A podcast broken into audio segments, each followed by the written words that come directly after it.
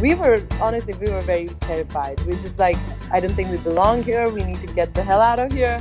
and you know, going through this whole scene, I mean, you know, we trekked through these uh, thick uh, Papuan uh, rainforests, and it was quite intense. You're listening to the Adventure Sports Podcast, brought to you by 180 Tech. We talk with adventurers from around the globe to bring you the inspiration and motivation you need to get started in the outdoors or to keep you moving if you're already there.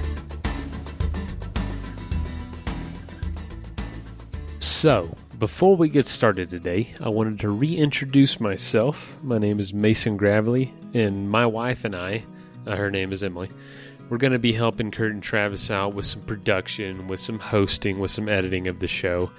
So we wanted to just make sure you get more familiar with their voices, and we also wanted to make some announcements.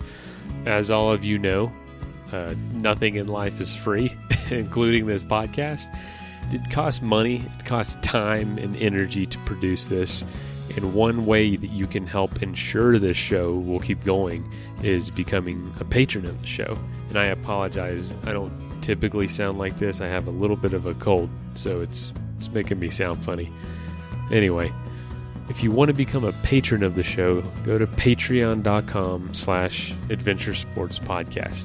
Costs $5 a month and it gets you access to an extra episode a week that has to do with living your life outside the box. So if you're someone who wants to kind of break out of that corporate mold or your nine to five and you want to pursue your passions that have to do with adventure sports or with the outdoors, this is a great series where you can learn from other people who are actually doing it, who are actually producing an income doing it. It's incredible. For so for five bucks a month, you really can't beat that. And also, if you don't want to listen to those episodes, just think of it as helping the show out. You get to basically buy us a couple cups of coffee every month just as a thank you. So please consider supporting the show, and then you'll be able to rest easy knowing that you get to help make this show happen. So thank you. Now back to the episode. Hi, friends. Kurt here. Wow, do I have a show for you today? I have Tashi and Nungshi Malik.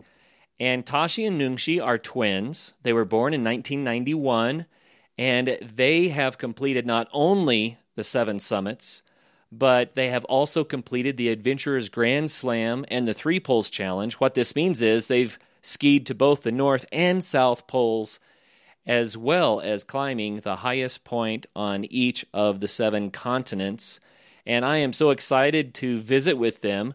They grew up in India and that's where I caught up with them today at Dehradun. Now, did I say Dehradun correctly? That's right. It is. well, welcome to the Adventure Sports Podcast. Thank you so much for coming on today. Thank Hello, you. Curtis. Thank you. I mean, we're absolutely delighted and equally excited to talk to you.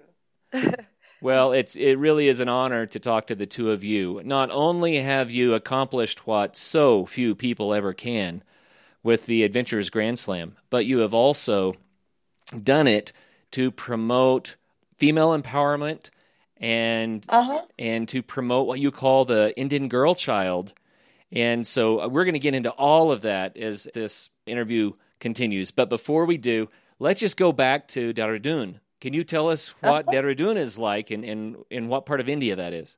Sure. Well, Dehradun is a city in the northern part of India and it's not far from the capital, Delhi. Uh, the beautiful thing about Dehradun is it's it's in the foothills of the Mussoorie Hills, which is why it makes it more uh, scenic and green. And you know, it's monsoons now, so we are enjoying the perfect rains outside. But apart from that, I mean, Dehradun definitely is a city where we have uh, spent most of our time because our mom is from here. And uh, you know it's it's a very it's a, a city where you ha- where you get to see a lot more cultures because it's right in the heart of the mountains. So basically we are kind of like himalayan babies. Oh fantastic. Do you think that's one of the reasons why you decided to start climbing mountains? Oh oh absolutely not. I mean most people tend to think that because we come from the mountainous regions but I think it was no, it was all an exposure that we weren't aware of, which actually got us into climbing. Yeah. So, because you know, our dad is in the military, and uh, we kind of traveled the length and breadth of the nation, uh-huh. and it was very hardy that we would actually be near the mountains. Uh, initially, you know, we used to go as kids. I remember uh, just to paint a picture or two, but uh, no, we never thought that we would be climbing these someday. So I wouldn't say basing ourselves out of Dehradun was like the reason, or perhaps aided the fact that we could climb mountains. No. So whose idea was it? Was it Nungshi or Tashi who first said, "Let's go climb the mountain"? Wow, that's almost like getting us into a conflict right now. Uh, no, I think for us, uh, it was actually because being twins, I think our interests have always lined up together. I think it was a together sort of initiative, but our dad sort of, you know, exposed us to it. And and it's interesting because long story short, he wanted us to be, you know, out of our comfort zones, wanting into getting to explore more than what actually we were doing. And so we ended up more than like I think it was this questioning mind that kept us alive, and we just figured that we were in one of these institutes training for the climbs, you know. So it was a result of like these combination of things that have happened in life, and credit to dad for even getting us into this in the first place, you know. Sure. So I've talked to several people who have started climbing mountains and set some sort of a record, whether it's a seven summits or Huh? you know, uh, 15 mountains above 8,000 meters or whatever it may be. But almost all of them start out by saying, Well, I never really set out to do the seven summits originally, but it turned out that way.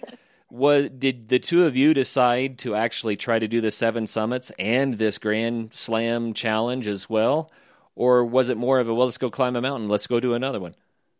well, that's a great question. I think, um, you know, we actually, you're right. I think we sort of discovered ourselves through our first climb. And uh, Everest happened to be our first and one of its kind sort of dream. So I think it was actually after Everest when we came back to, you know, base camp when a lot of international climbers they had seen us climbing the mountain and they were like you know hey twins you guys are amazing. Your stamina is perfect on the mountains. You know have you ever thought of doing the seven summits? And honestly we had no idea what the seven summits were until then because you know growing up uh, having a dream for something that sort of relates to what you know the seven summits were. I think that's what got us. And it was like you know these sherpas too. I mean they would be like you guys need to climb more because you have the you know right acclimatization skills and you guys are super fit so you can easily do these seven summits. And i'm like wow there's no easy honestly because uh, we had figured that you know climbing everest absolutely was difficult. So hearing about the seven summits though was for us a revelation of some sort because we not only wanted to climb the mountain for us we needed to have a purpose to climb them. And i think that's part of us that has taught us and this climbing thing is more than climbing to the top for us. It was about the journey that we wanted to embark on. And with that journey also spread a message because soon after our everest climb in 2013 when we came back to india there was this uh, there was a gang rape that happened in delhi in the capital. Mm. and it was on wildfires so me and nash were quite shocked because you know having climbed to the top of the world celebrating women womanhood and you know this girl power it just felt so bad like that we were still facing a challenge and we wanted to change that. So from that day i mean nash and i you know we sort of had decided that if we do something we're going to do something so big that we become an inspiration for you know sort of million other girls in our community. And that's what motivated us to take on the seven summit challenge and then therefore grand slam so that we raised the bar high for the women. And that's what we've achieved and proved uh, that women can Mm, that's beautiful. I want to talk about all the records you set, and I don't even know what the full list is. There's so many, but there are some things like first siblings, or youngest siblings, Uh-huh. or first twins, or first Right. females, or you know, and, and there's so many different ways that you can look at it. But here are just a few that I'd like to go over. First female twins to scale Mount Everest. First siblings Uh-huh. and twins to climb the seven summits the first siblings and twins to complete Adventurers Grand Slam and the Three Pole Challenge, youngest persons ever to complete the Adventurers Grand Slam and the Three Pole Challenge, and that I guess that record was broken last year, uh, but that's That's still, right. Yeah, that's amazing. yeah. Um, first twins to reach the South Pole on skis, the first twins to reach the North Pole on skis, the first female twins to scale Mount Cook, New Zealand's tallest peak, and that's not one of the Uh-huh. seven summits. So I, it looks like you still climb. No, And right. um, let's see. Boy, it just goes on. The first South Asians to complete the Adventures Grand Slam and the three pole challenge. The youngest and fastest South Asians to complete the Adventures Grand Slam and the three pole challenge. Two years and a month. Wait a minute. Let's read that again. Youngest and fastest South Asian to complete Adventurous Grand Slam and the three pole challenge. Two years and a month. You did all of this in just over two years. Uh huh. Wow. just two years and a month. Yes. you must not have been doing anything else. This is crazy. I know, poor bodies. I mean, I think we pushed our bodies too much. But then at that point, I think it, it was the adrenaline and, you know, one thing led to the other. And so we ended up doing all of that, which to us seems surreal even today. But, uh, you know, it's, it's fun that we were able to pull it off, honestly, and that too together. And that too on a first attempt, which was like a big deal, you know? Yeah, definitely. Okay, I want to ask each of you individually a couple of questions just to kind of get some Sure. perspective. Um, let's start with Tashi. So, Tashi, you choose any one of the seven summits you want to that most impacted you, and then tell us what that mountain was and what that impact was, how it changed you as a person. Sure. So I think out of the seven, you know, usually when people ask me this question, it's always hard because every climb definitely teaches you something or the other. But for me, my personal favorite will always be Everest. Um, and that's not because it's the highest peak in the world or, you know, it's it's accessible or it's the most sought after. But I think for me, it was about this connection that I felt with the mountain. I mean, when I first spoke about Everest to dad, I just felt that there was some spiritual connection that I had with the mountain more than anything else. And I think that's what pulled me towards climbing it in the first place. And this whole journey, starting from, you know, Kathmandu, where we start from, to Lukla, which is the shortest runway on uh, the world. Uh, I think for us, my, I think for me personally, that journey of just self-discovery through that, you know, first initial trek, because we were like, what, 21, and we had no idea what you know Everest looked like apart from seeing that in books. And so having personally seen Everest through my own eyes and then to have climbed, I think I just feel so blessed. I was able to, you know, see myself change as a woman, change as a person climbing that mountain. I mean, there were so many things from the challenges it imposed to just the way this whole journey uh, ended up. And I think for me, uh, I realized the power that I had within me or the sort of wilderness that existed out of my comfort zone was amazing. And I think Everest for me was that calling. It was like that initial, hey, I, I love to see you kind of feeling where I felt like I wanted to see the mountain. And that's what happened. And in the pursuit of me climbing Everest, I think I discovered a lot more about the mountain and the community and this whole our existence on this planet and what my vision was for the future. So I think I sort of discovered myself through Everest, and it was a diff- it was a difficult sort of climb, but for me, I think it was a great uh, sort of smooth journey because I just felt every pulse of it and Mm, just took it the way it came, you know. wow. So, Nungshi, what about you? Is yours quite a lot different or similar to Tashi?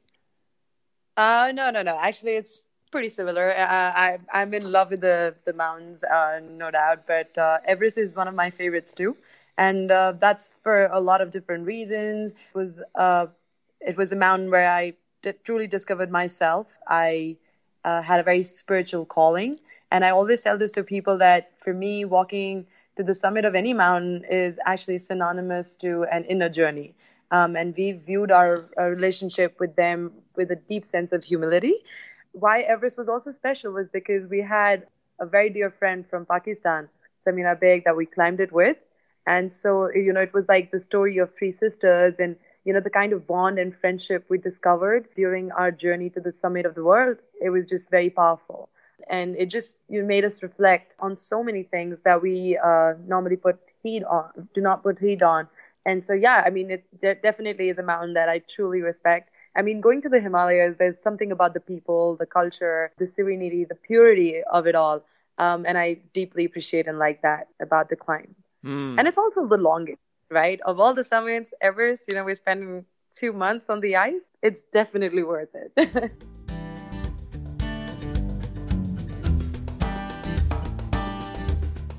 By now, you certainly know who Bent Gate is. That's for a great reason. Bent Gate Mountaineering has been sponsoring the Adventure Sports podcast almost from the beginning, and we really appreciate that. They've made it possible for all the great shows to continue coming your way.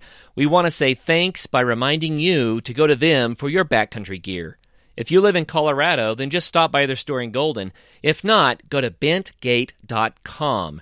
They have what you need from the latest ultralight gear to the tried and true classics for climbing, hiking, and camping, like Arc'teryx, Hilleberg, Nemo, Western Mountaineering, and many more. Need advice? They have you covered there too. Their staff are passionate adventurers who can offer help from their own experiences. Bentgate also hosts lots of events and speakers. Check out their website to see the schedule and to see all of their products. Help take care of the Adventure Sports podcast by getting your gear from Bentgate Mountaineering.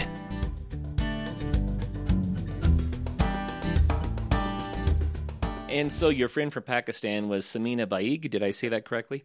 Yeah, Samina Baig. Okay. Right. And part of the, I guess the, the imp, uh, what what's the word I should use here? Part of what we should highlight about this is that she is from Pakistan, you are from India, and the two countries Mhm. have not been at peace. And you were working to uh, promote peace between the two nations. Yeah. I mean, you know, that's what we tell people, right? Um, a lot of people know the unfortunate legacy of conflict between the two nations. When we first met Samina, there were obviously, we were all so anxious, and was, so was she. And then, you know, when we met, the first day we met her, uh, we just knew that there was something special about us. There was this very sisterly, loving bond that was so very powerful. We felt it the first, very first day we saw her. And so, you know, when you hear of things that people often talk about, all these stereotypes and, you know, country norms, it just makes you think that we all are one, you know, that Right. we were no different. And uh, through climbing, we kind of discovered that, that there are no boundaries. You know, you could be from anywhere, you could be doing anything in your life. But when you come together and you climb, you you just know that there are you were never you were boundaryless, and so that's what I like about you know the the, the lessons and the learnings from such an outdoor pursuit is that it changes the way you think about people, the culture, borders, everything, Hmm. Okay. and it brings people together very close. Well, I know that most people would probably say that Everest is the granddaddy of them all. That's the big mountain, right? But not everyone finds Uh-huh. Everest the most difficult for them because of weather or circumstances. So, Nungshi, uh, which Uh-huh. of the seven summits do you feel is the most challenging? All right, let me think. Um, well, does this include the polar caps as well? Let's throw that in just for fun, sure. Oh, okay. Um, I'm thinking because usually I talk of uh, you know Denali or or North Pole, so I'm just thinking which of those two are actually more daunting for me. Um, I would say yeah, I would say uh, North America's highest. Denali is perhaps one of the toughest climbs we've had to do. A lot of people had told us actually they'd already warned us that this is one mountain that you can't expect to you know make it in your first attempt. So um, you know we were quite worried about the first first impression that we had about Denali. But each of the seven summits, I would say, have you know posed different and unique risks and challenges. Uh, so with Denali in Alaska, I remember this was there was this snowstorm that we were stuck in for a week, for over a week, and uh, you know we were running out of rations, and a lot of people were retreating, and they said you know it would be stupid if you guys were to go up. But there was always this like thing about the mountain. The, the weather patterns were very different. They were pretty nasty, and the kind of frost chills and you know frost nips we discovered on the climb we had never experienced elsewhere. So I would say Mm. even the chill factor was definitely more as compared to other climbs that we've had. Um, and plus, also there's this whole thing of doing everything yourself. Uh, in the Himalayas, everybody knows that you know Sherpas are of assistance. They are you know they are your guides. They help you out. You know they carry things for you. But in Denali, you're pretty much doing everything yourself. Uh, whether it's carrying your ration, whether it's carrying your gear, and it's a lot of stuff.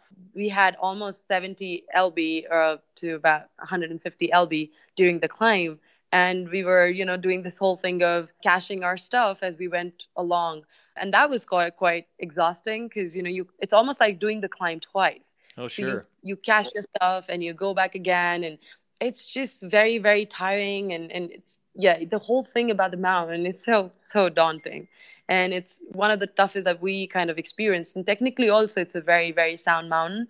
You know there's the autobahn there's just like this is such a daunting climb.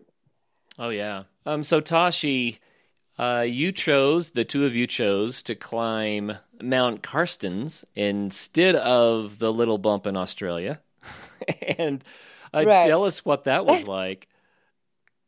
Oh, it was quite honestly, it was nerve wracking. I think for me and Nash, uh, having decided on Carstensz, so the thing was we didn't really fly to the base camp, which meant we had to trek through the thick rainforest, and it was intense. Like I remember going to this small town in Papua, which is like Sugapa. It's a small village, and you know, obviously we were part of a group because apparently, like that whole region is quite unsafe for climbers just because of people who are still quite hostile and you know they're not that welcoming sort and so we were quite worried because we read a lot about Carstensz and just the whole tribal existence and people you know still uh, with primitive ways uh, living their lifestyle there so I remember landing in this airport, uh, small airstrip in Sugapa, and people, oh my goodness, we were honestly, we were very terrified. We are just like, I don't think we belong here. We need to get the hell out of here.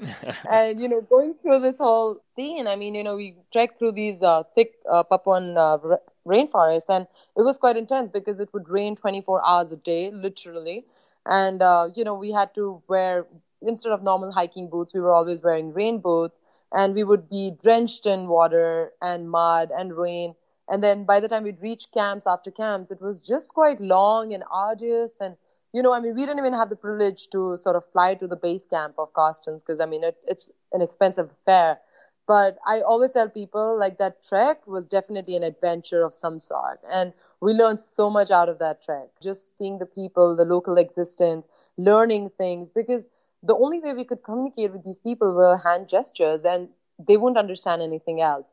So all these tribal people who'd come along and our porters who were actually from uh, Sugapa, they were just like very not welcoming. And every time we'd be like, hey, do you know where the next camp is? Like, there was nothing we could talk about because language was such a barrier.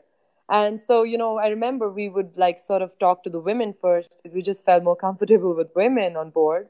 And, you know, we try to build that relationship with dancing and having fun or laughing and try to really build that connection with the local people.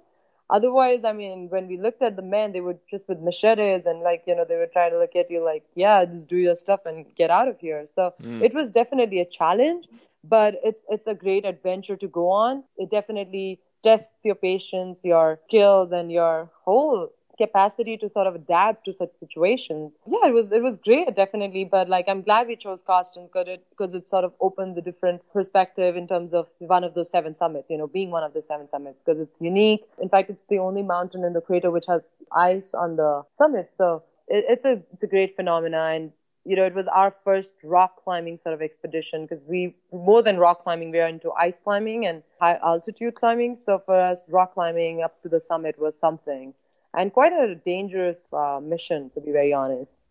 Oh yeah, I can see that. Uh huh. It's such a uh, contrast too to the mountain in Australia, right? and oh. I think that anyone who chooses to climb the mountain in Australia, that's legit. That's legit. But when you climb Carstensz, then wow, right. you know you've you've chosen another very challenging expedition climb, and I think maybe that sets it apart. So. Oh, absolutely. I think I'll agree with that. I think anybody who does Carstensz would agree with that. And I, I don't know, but like I think you can drive up to Kosciuszko, isn't it, Nash? I think so, right? In Australia, yes. so that's the other thing. Yeah, that was Super quite a bummer. How does reaching the North Pole or the South Pole contrast with some of these high summits? How is it different to trek across to get to a point rather than trekking up to get to a summit? Oh, there are actually very, very different. looking at the ice caps, you know, you're, you're focusing more. Your skill sets change because you're looking at skiing instead of, you know, climbing. So obviously, uh, you know, with the skiing setting, it was very uh, different. You know, for us, the training bit was very different as compared to all the climbs because here we had to uh, endure a lot of wait for long distance, and we would we would ski for long distance versus on the on the climb. You know, there were moments of rest and recoup, taking time to get to different camps and all of that. Also, the elevation compared to the climbs, we didn't have to deal with any altitude issues on the poles. But the only thing that really got us was the dipping temperatures, which would fall down to minus 60 degrees Celsius at times. Again, very uh, extreme of both conditions. And also, I think it's just the that, yeah, it's just the means too, right? I think in the polar expeditions, we had different, we needed different skill set, we needed different training schedule because we were looking more of endurance than strength, and being able to pull and haul up a lot of weight, which is about 130 lbs, on our bodies was too much to handle. And I think that's what tested us actually. North and the South Pole, they were quite an intense uh, sort of expedition for us because, you know, dealing with this constant battle of like nature against human beings, things that surround the whole challenge, honestly. So I think the poles apart, you know, I mean, North South Pole compared to Seven Summits. Seven Summits is more like climbing. So, you know, you require a different skill set, which we already had. So that wasn't much of a challenge. But for the North and South Pole, we had to endure much more. We had to go through a specific training. Even mentally, I think it was yeah. very different, right? So, uh, you know, even in the North Pole, you know, there was no perfect destination. There was no summit. It was kind of like an open and a closed ended thing. So we were skiing for hours. So the motivation level was very different when while climbing the seven summits and the poles. Just the drive and the thing of, you know, keep going and keep doing it differed a lot on the poles as well. So yeah, I mean, apart from that, the region itself, pretty much skiing on a floating sheet of ice in the North Pole and in the South Pole is the endless skiing hours. There is no, you know, you kind of see the horizon, but there is no destination. There's no like perfect spot to go to. On the summit, you know where the summit is, yeah. and you know that's the high point, the peak point. But um, and you know, on the poles, it's very hard to determine that. Mm-hmm. So, like I said, the motivation, oh my God, to keep going is so different. Mm, I can see that. And I, I love summiting mountains because when you get there, you're really there. You know, you're at the top. Yeah. And you can tell. That's right. what was it like to get, especially like to the North Pole? How did you how did you decide? Okay, we really are at the North Pole. I think. Yeah. Oh man, I, I'm telling you, if it wasn't for the GPS reading, the satellite reading, we wouldn't actually know where the North Pole is. Um, and in fact, you know, Tashi and I was in a bit of a thing because uh, I remember seeing the 89 point whatever 99. And I was like, hey, do, do you think we're close to the 90 degree mark? And she's like, yeah. And, you know, it was ironic because for the, the Grand Slam list, we were asked who got there first. I was like, wait, I saw the reading of 90 degree north first, but my sister got there before me. So I, I don't know who made it there, but it was just that. I did. I did. Honestly, Nash. I and did. it would like change constantly. I remember being at the 90 degree north, and then it would suddenly change to 89.9, and then I was like, wait, wait, wait. But I got the picture, so I I win anyway. You know, I think luckily for us. climbing the seven summits we did it together but this one uh, oh my god unfortunately had to be one of us so yeah funny. it was that reading and we have a picture of that which is legit. yeah. If you want to get into backpacking but you're not sure where to start, go check out campcrate.net. Campcrate can help you plan the backpacking trip of a lifetime and supply you with all the rental gear you need. Simply go online and choose your gear and your itinerary. Campcrate will then ship your gear anywhere in the US. When your trip is finished, use the pre printed return label to ship the gear back. It's that easy. Campcrate. Run, explore, return.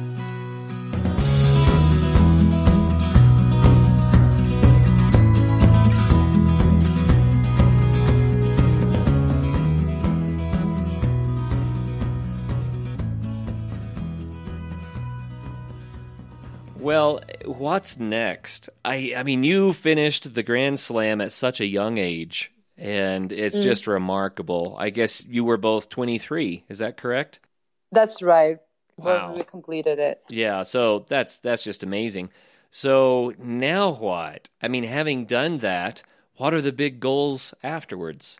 This is, I think, the most asked question for the two of us. You know, honestly, when we were on this pursuit of climbing the Seven Summit and Explorers Grand Slam, we felt like that was the end of it all. but actually a lot is in mind and a lot yet to crystallize for us. Um, you know, we actually are sort of ambassadors for Mountain Hardwear, which is in San Francisco. It's an American brand. And so we are part of this Impact Initiative program, which looks at positive messaging through the adventures that we embark on.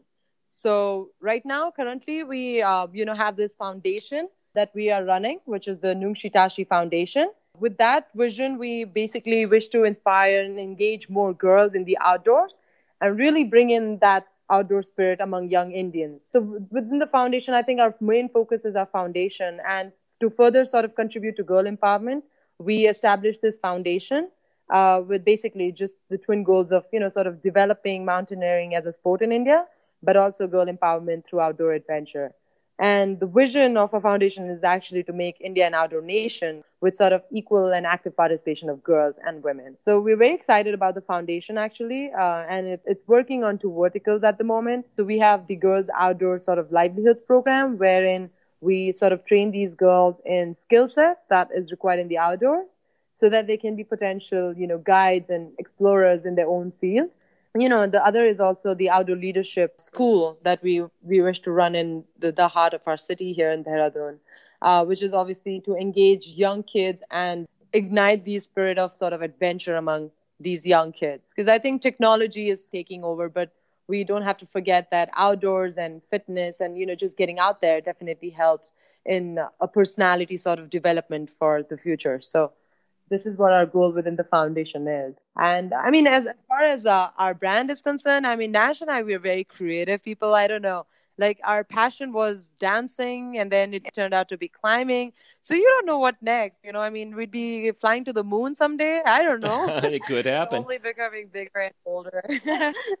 yes. Um, and I think adventure wise, we will still, you know, embark on the the Girls for Ice Cap challenge that we've thought of for a very long time uh, which includes, you know, skiing to Patagonia, Greenland, North and South Pole, but this time the whole length. The only challenge, of course, has always been the funds for the same. So we'll we'll try and you know uh, fundraise for our next climbs and ski expeditions and make our way to the far ends of the world.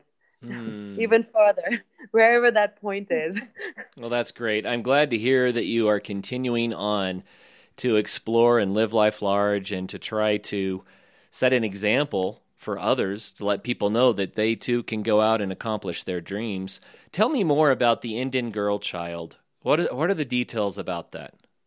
So I think uh, you know, given India's context, I mean, we firmly believe that girls are absolutely not in the forefront of like sports or like climbing and not only that, I think for us, when uh, we finished Everest, I mean, our dad comes from a village in India, which is the village of Haryana. And Haryana has this, this whole, you know, reputation for bad female versus male ratio. Because, I mean, growing up, I remember how dad would often talk about girl child being killed in his village. And I'd be like very surprised. I'd be like, why that happens? And there were a lot of socio-economic sort of things associated with it. And this whole thing with killing the girl child was becoming so common among a lot of individuals and families that it really sort of was quite disturbing. The news took it on, and you know there was a point in time in India's history where there were just you know there were reporters who were just reporting female fetuses being you know sort of eaten by dogs, and like the whole thing with killing the girl child in the first place just made our mind go berserk. You know, we went into the most integrated sort of part of understanding why this happens and you know, really knowing why people don't prefer girls. And that's, I think, primarily because growing up, just hearing about women in India, we were under such stereotypical notions about just doing a particular thing or having a particular motive of our existence and not really associating women in the forefront of any sort of skill set. Uh, so I think it was really challenging because when you when we went to our dad's village soon after Everest, I mean I could tell from the way people were and I won't even blame the community because they grew up with this whole notion that, you know, once girls get married, they'll go, they won't be able to manage businesses, they won't handle this, they won't handle that. So I think there were a lot of stereotypes uh, associated with women. And I think it's definitely changing, but I still feel the rural sectors are still affected by it. The more we learned about it, it was people who were educated who were committing these crimes, you know, like Mm. people who were doctors or people who were educated and they knew what this whole thing was. So it was really shocking. And I think now the ratio has gotten better because for the past 10 years, it was really bad. It was 500 women for some thousand men.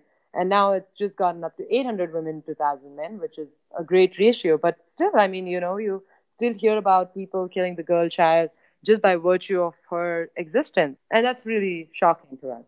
Oh yeah, that's it's uh, it's horrifying. Is what it is.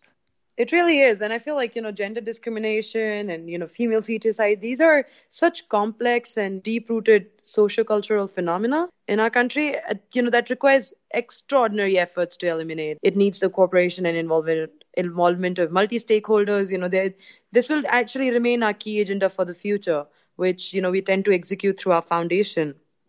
We'll use all forms of media to spread awareness and you know to, to lobby with governments and corporate and civil society to effectively implement, implement policies uh, and projects on girl empowerment. Because even if you know th- there are big words thrown around there's very less on ground. The action is missing. So uh, we want to build that image for india where girls get their equal right. Absolutely. So it sounds like progress has been made, at least with the, Uh-huh. the female male ratios, right? Absolutely. But I I know that there's more that can be done and should be done. hmm And so, how can people get involved with this? What can people do if this is something that strikes a chord with someone and they want to to help somehow? Sure. I think for the most, uh, you know, initiatives that have been taken for the girl child, it's, it's through campaigning and it's through social media, right? And I think being made the ambassadors for Uttarakhand, like our state, for Save the Girl Child, Educate the Girl Child, it's just that people tend to like come and help with working with organizations that look into empowering these women and girls. And there are a couple of organizations that we've worked with in the past. One of them, of course, like uh, through our foundation, we've had a great interest of especially girls coming on board and wanting to help other girls or telling us that, hey, you know, we'd love to climb mountains. I think it's just building this community and network of women and girls to really uh, feel motivated and elevated every day. So I think the only way, yeah, I think people could contribute is to basically partake in platforms and social medias and through uh, outdoor existing um, organizations that look into empowering women. Because I think honestly, if you were to try to go physically and sort of change things, it's always harder because you know there are certain policies around you know rural sectors or just getting out there. But going through an organization definitely helps because they understand what the whole scene is like or what is required and what is not. So I think uh, that's what we're trying to sort of achieve through our foundation too, is to be able to touch many lives and especially motivational talks, right? We go to every village or we go to places where gender has been the main uh, messaging through our talks too. So that helps spread the message and really empower girls around you to sort of stay strong and change the world one step at a time. You mentioned social media several times, and the Uh-huh. question then is, how can people get in touch with you on social media? Sure. I manage most of the social media. I think it's become a very powerful tool for the world to sort of get into. And well, we are we've often been called the Everest twins, but our Instagram is actually Twin Climbers. But Tashi Nungshi, I mean, we we are quite uh, available on Twitter as Nungshi Tashi, um, and on Facebook where we respond to people and you know, especially people wanting to get in touch. So I personally manage most of my social media, you know, platforms. And I think I've totally accepted and learned that social media is definitely getting big and very accessible to people, no matter where you come from, all the corners of the world. Literally, it has the ability to touch lives.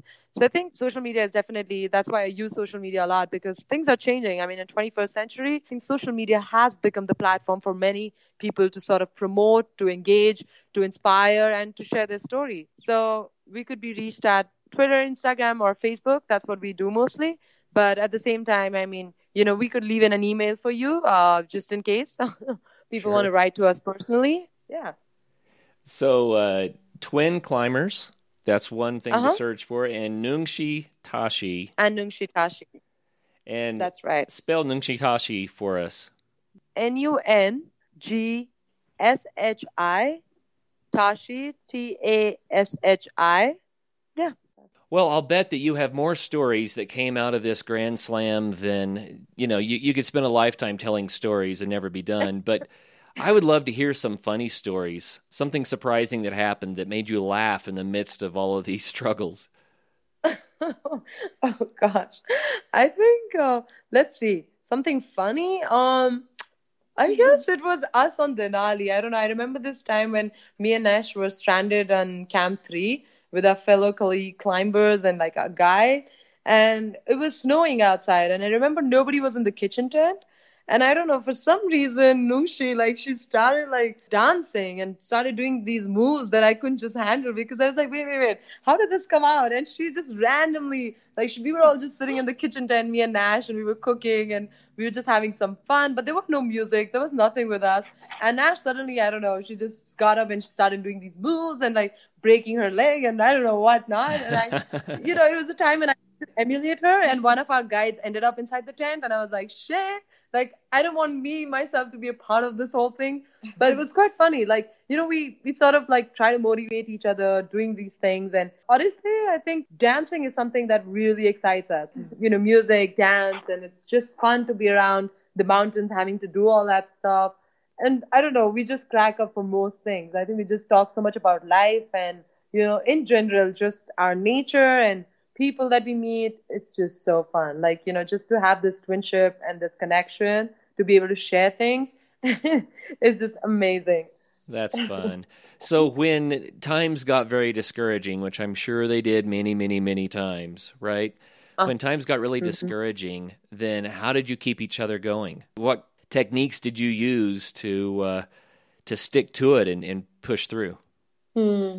Yeah, I guess one of the mantras that we uh, used uh, was, you know, uh, that the pain is temporary and the joy. joy, of reaching the destination is lifelong. Uh, we used to constantly keep reminding ourselves that this is a fun experience, and we would change all these, like being super positive, right? Transforming our negative uh, energy into a very positive one. Uh, you know, saying things and doing things, constantly motivating each other just to take one step at a time because we knew, you know, all these things that we were doing would involve a huge amount of challenge um, along the way, and and for us, we never would let them stop us because it was it was fun. You know, we made it a very fun experience.